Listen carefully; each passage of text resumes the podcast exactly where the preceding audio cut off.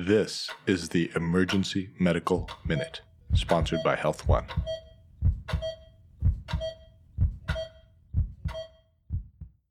So, um, yeah, medical minute on something that uh, we encounter quite a bit um, pen- patients with reported penicillin allergies. Um, so, uh, you know, we see all the time patients with these vague penicillin allergies when we're trying to give them antibiotics, and most of the times it's uh, very questionable as to whether it's a real allergy or not.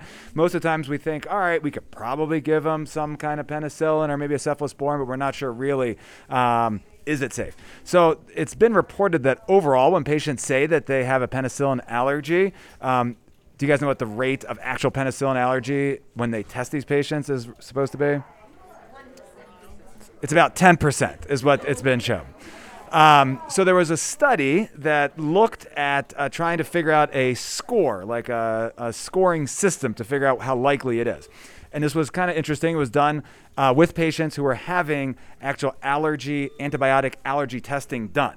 So they were actually getting, you know, skin testing, challenge testing, and they asked them a whole bunch of questions. And they tried to figure out which um, which features might make it, uh, you know, more or less likely that they actually have a true penicillin allergy.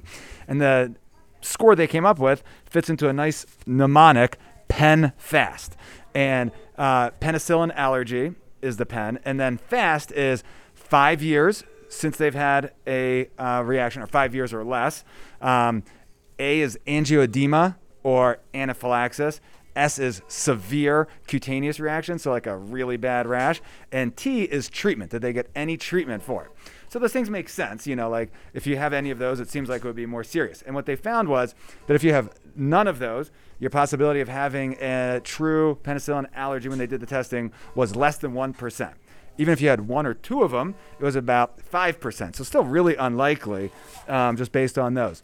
And then they actually prospectively validated this score. So they went and they looked at other patients, and it still worked really well. It's only been one study so far, but these things make sense. And so if we have somebody who's fairly vague and we ask them, how long's it been? They say, well, it was when I was a baby. It was 30 years ago.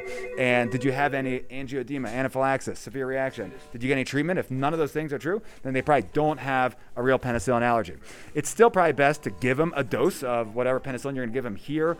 Watch them for maybe, you know, half an hour, 45 minutes, make sure that they don't get a reaction, and then it's probably safe.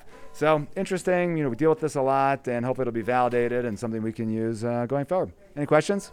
Thanks, guys. We are on a quest to provide the world with free medical education.